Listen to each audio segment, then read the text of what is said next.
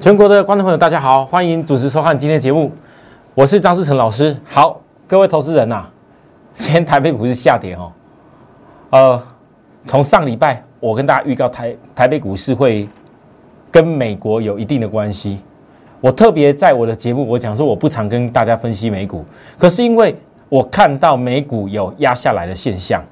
所以，为什么台股在短线上的回撤？我跟大家讲，你一定要懂得先预判它是什么样的状况，你才能够在一样是大盘在回档的过程当中，你知道你下一步的动作是什么，才不会说啊，真的看到美国跌了，啊，台股跌了，啊，就怕的要死。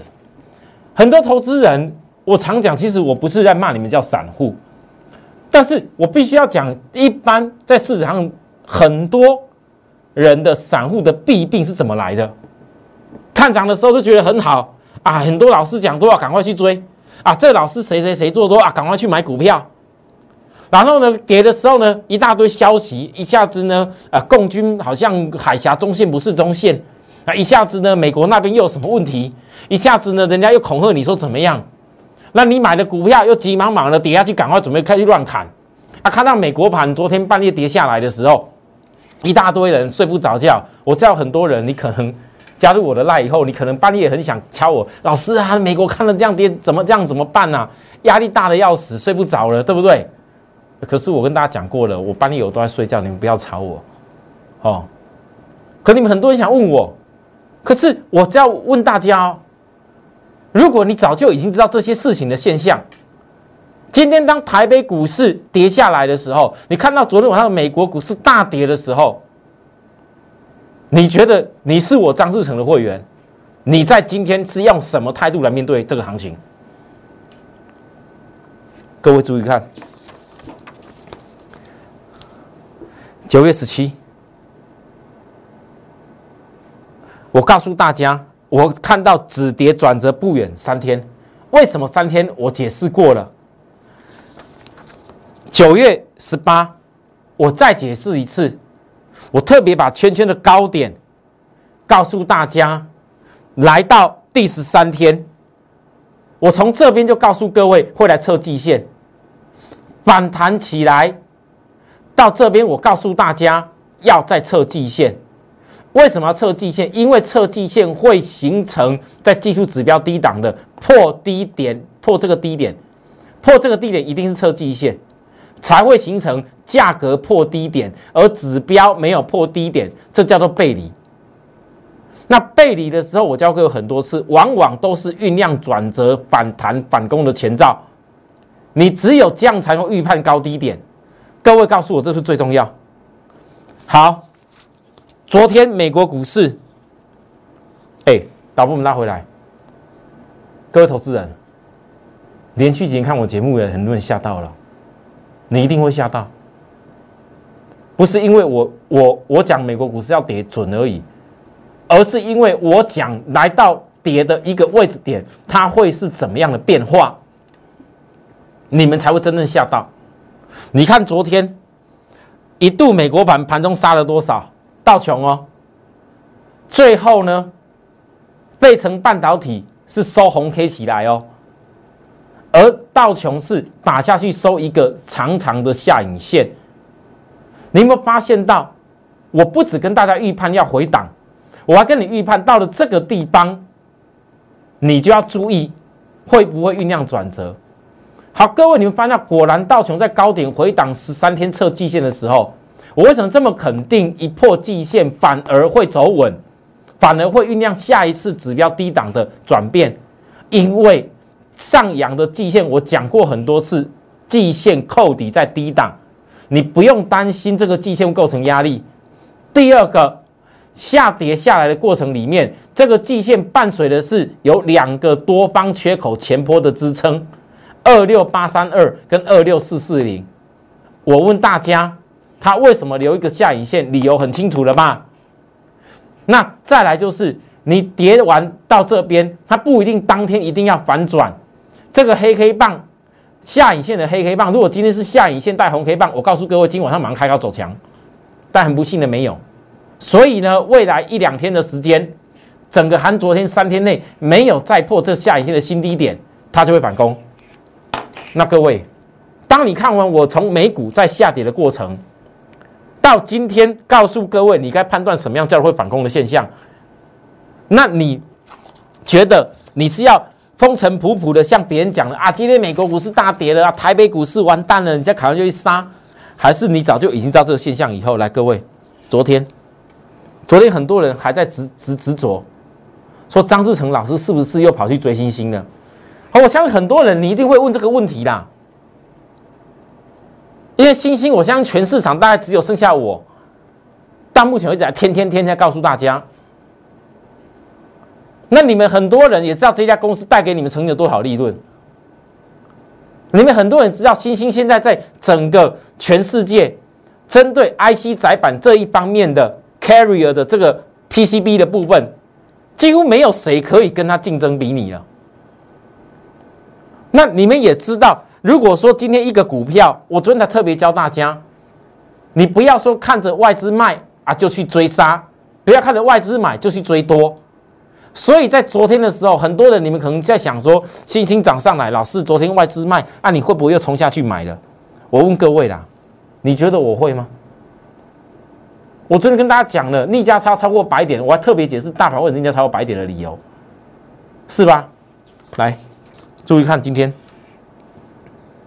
今天台北股市，说真的，全台湾还有几个老师像我解的这样这么细？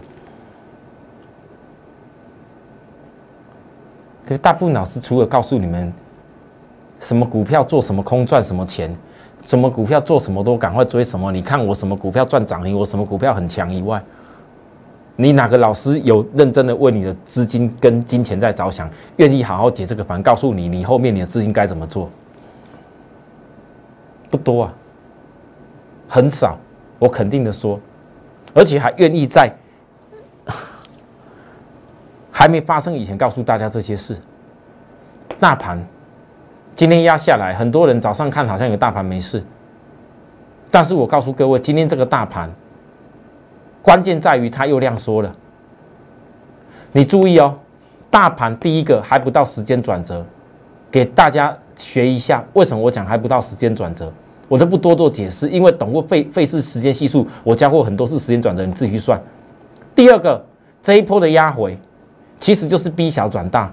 我昨天才在特别告诉大家，有很多台北股市目前今天这个行情到现在还是很多股票涨停。啊，跌停的好像不到一两家，看起来行情好像很不怎么样，但是我会告诉各位，市场上大家依然还是在怎么样，永远在追逐那些小型没量的公司。那你如果还要听信那些人讲那些追那些股票，我告诉你，这个盘一定会在美国压到要转变以前，那些你在追的那些很小型没量，突然间砰的一下都送给你跌停，砰的一下打下来，让你逃无可逃。在逼你小资金小的转大的时候，这个盘就开始整理结束。我话都讲在前面，那你既然知道这个盘以后会是这样子的时候，我问各位，你应该这时候是要把钱准备好去买后面会带起大盘的的个公司，还是依然还在那执着每天一直跳着追股票？好，你要听楚张志成长讲的话哦。紧接着，既然知道后面这个压回这一波的压回，其实大盘。就跟美股也其实差不多，因为我当时解释过，它为什么不用像跌美股这么多？因为不像美股，刚刚你看得到，全都创高点，费半也创高点，对不对？我们没有创高点，所以它不用回档像美股这么严重。相对来讲呢，这个回档里面，你看看这个季线，你你用我分析道琼的方式来分析看台股，就算是短线转折时间还没到，那么后面。这一个压下来过程里面，当它遇到转折时间，甚至转折时间以前，先来测试支撑的时候，季线支撑缺口这个时候，我问大家，你是该忍耐一下？那你利用下跌的时候去忍耐，好好的先看好猎物，可不可以？因为技术指标来到今天已经压到剩下五十以下了，你再压没多久，又又又掉下去了，就又准备要酝酿下一个机会了，是不是？那我刚讲的最终量缩。如果今天这个盘是放大量出来，开始下压下去，哦，这个问题就比较大。可是今天你很多人，你注意哦，我在教我教过很多次，我知道很多人今天会想，老师啊，怎么办啊，这五日均线本来走的好看好看的，啊，现在又又破下来，五日线下弯了呢，十日线也破了，月均线也破了呢。我告诉你，在这里的时候呢，那些一直在这边告诉你做空的那些人，这个地方告诉你要翻多，没错吧？均线都上去了，啊，现在呢压下来了，均线又破了，又告诉你要跳出来，要不不要改口了，要开始做空了。啊，我问你啦，每次都压下去的时候，再告诉你要追空了。啊，涨上去告诉你要停损呐，你觉得这种逻辑通吗？啊，你觉得各位这种逻辑通吗？这个均线就能构成你操作的判断吗？但很多人软体技术指标就偏偏就是这样用，你的老师顶多也就是很多用均线而已，是能干嘛？你有办法预判未来均线怎么变化吗？我告诉大家，今天破十日均线，你注意，明天只要这个缺口还是收上去，十日均线还没事的。可是各位投资人，你不能够因为我讲这样的话，你就忽略啊！老师讲这个盘没事，错了。你每一次大盘在回档的时候，都是酝酿新的主流，新的主流一定是压的比大盘明显，而它的结构未来会比大盘强，那才叫新主流。所以你不要觉得下跌好像都多恐慌，你只要懂得为什么下跌的原因。像我之前上礼拜一直跟大家分享、分享、分享、分析，我特别跟各位说。你们很少看到我告诉你要订阅我的节目，订阅我的 YouTube 啊！你喜欢觉得我讲的内容教的东西不错，你想给我按赞的，谢谢你啊！你觉得我讲的一点逻辑都不通啊？不喜欢我讲内容，你可以不要看我的节目啊！如果你喜欢天天看我的节目，又觉得我很讨厌，要给每天一个按烂也没关系，我都无所谓。但是为什么我特别跟大家最近几天一直强调？希望你们帮我订阅跟开启小铃铛，因为我知道，如果我这一波，我从美股到台股，能够预先的判断交给各位的东西是有用的，对于你未来的操作是有用的，我想这就造福许多人了。我张志成不可能全天下所有人都造福了，我不也我也不要求所有人都认同我啦，我也不不会觉得说好像全世界有多少的粉丝能够参加我这边有多棒。我觉得人跟人之间有时候是缘分问题呀。我也从来不跟你讲我多准，我只知道我尽全力的把我分析的内容，把我所讲的东西当成是像我在讲给我会员听，而我会员你们透过看我电视节目过程里面，能够理解我们未来要如何去把握我们要的财富，这就够了。我不希望许多投资人你看我的节目好像当成看那些普通的那些投顾节目一样，那些看涨说涨看跌说跌的节目。说坦白的，我建议你们是不用看，你们钱只是越看失去越多而已。好，我话就讲到这边。好，再来，我今天一开始我先不讲星星，因为昨天星星我暗示过了，你不要再看着外资买超就去追，看着外资卖超就乱杀。我话讲的非常清楚，你这几天直接验证的一清二楚。那很多投资人，你想个问题？如果星星我都能够这样看得到，我都能够坚持了这么久。这几天我我前几天不是跟大家讲了吗？可成的部分其实我讲到这个地方，大概什么时间的变化我已经讲完了，我没有必要再天天一直追踪。可能有的人就觉得说啊，老师啊，你不追踪可成，真的好好多投资人一直问我，因为我知道市场上很多人又开始没拼命谩骂可成了，涨上来谈谈的时候没人敢讲啊，跌下去了拼命一直骂啊，很不幸的。很不幸的，我可成我还是分析给大家听，好，我一样分析。我说过了，各位你不要以为在在回档破的时候，我带着会员的股票我就没办法赚钱。有些动作我不想跟你们讲，但是我会告诉你们，我终究有一天我会拿出来给你们看，我是怎么让会员赚钱的。今天早上我们不要讲其他，就讲今天早上可成技术指标一度跌到超卖只有六的时候。你看得出来早上的压低的部分，那个量一直出来吗？很多投资人，如果你没有经过一个修炼跟素养，你绝对看不出来这种架构里面可成是不是这几天人家一直谩骂说要崩要崩要崩了的股票，竟然今天发生什么事情？你觉得是要崩的？我觉得那那些老师，我再强调一次，你不要每次跌破了，你们一直讲要崩，你不要每次跌破之后一直嘴在讲，你要就来放空。有很巧，昨天。可成这个黑黑棒的时候，我敢说今天应该有放空了。昨天好不容易空单增加多一点了，好，给你空单增加多一点，给你到今天。如果你今天没有补低点没补的话，你大概也讨不到便宜啦。我们就拭目以待，我就看看这几天增加空单你会赚到什么钱。好，各位你不要以为好像说啊，看起来线型好像是下去的啊，跟着这个线趋势去做就一定会赚到钱哦。你如果一样的趋势里面，你的买点跟卖点是错的，你依然还是没有用。你不要很以为说很多老师电视上讲的啊，我这个趋势怎么样？趋势怎么样？趋势往上我就做多，趋势往下我就做什么空。实际上他自己做的，你们当会员的一清二楚。你们当他的会员非常的清楚，他到底有没有办法赚钱？我只要能够让各位进出的次数减少，失误的次数减少，我就赢定了。我这个告诉各位这样子，就讲个最简单的，今天早上一度只要超卖到可成剩下六的时候。你知道吗？你有没有算过，短线高点回涨进第二十一天呢？这二十一天的时间给你多少机会？你想卖随时可以卖，你为什么一定非得要破低点了你才觉得要卖？我不能理解。超卖区的时候本来就不是最好的卖点。今天超卖到六的时候，请问各位有多少人把这个超卖区当成应该的追杀点？有多少人认为这个地方应该是追杀点？我告诉各位，我的前后左右上下全部所有的节目时段一定都在骂这件事。但是为什么我可以告诉你？如果你照着我的方法，今天下影线红 K 量比昨天大，技术指标破低点以后的翻阳，我问大家，跟我刚解释道琼到底有什么差异？如果连道琼跌了将近八百多点，我都可以事先告诉各位准备找背离的现象，那可成有什么难度？我需要天天讲吗？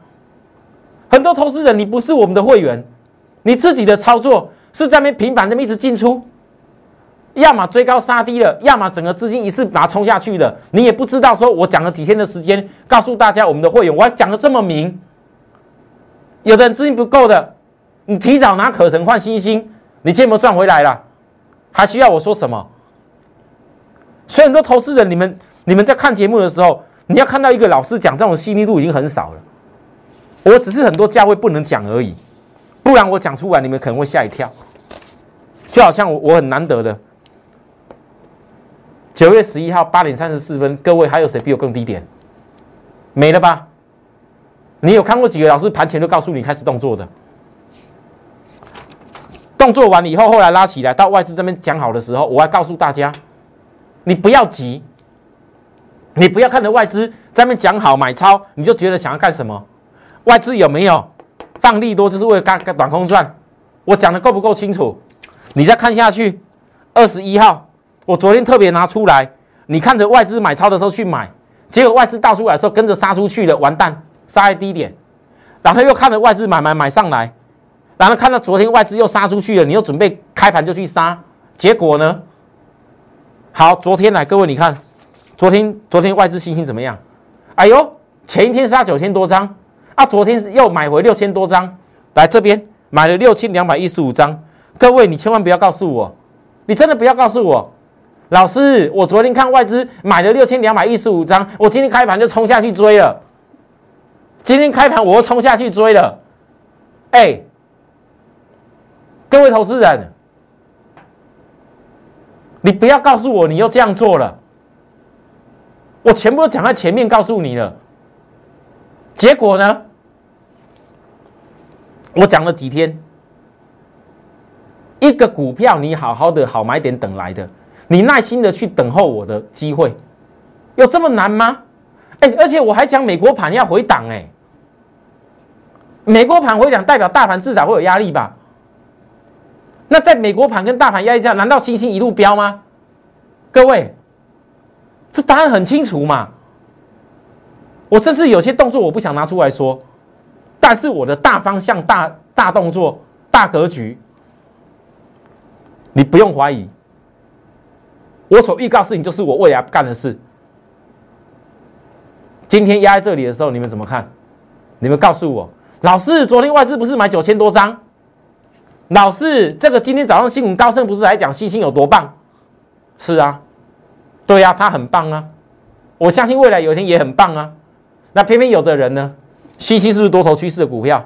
你怎么看？这都叫长线多头趋势的股票？但是我请问各位，你们新兴买卖点没有做好的人，你已经赔了多少钱了？OK，我先讲到这里，我我再讲一个，没时间了。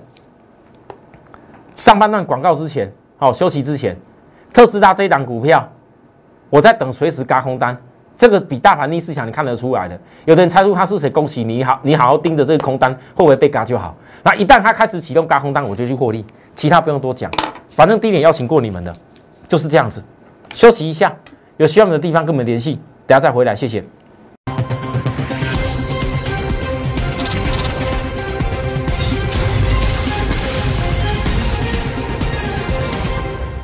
好，欢迎回到节目现场。上半段张老师，我我讲的稍微快一点，剩下一点点下班的时间，不好意思，我今天直接讲重点，因为今天我在我的赖上面，我会亲自的跟我的全省的会员，还有包含所有我的赖的粉丝好友们讲一个重点。这重点就是我这几天已经跟大家强调，Apple Watch 从出了这一个全新的比较属于低价版的今年这个产品以后。你要看得出来，二零一八年只有两千两百五十万只，二零一九年三千零七十万只，二零二零年上半就卖了两千一百六十万只，到了二零二零年整个结束，预估是四千万只。你要看到的是这当中的成长性是有多么的重要，就好像我过去去年的南电，今年出的南电。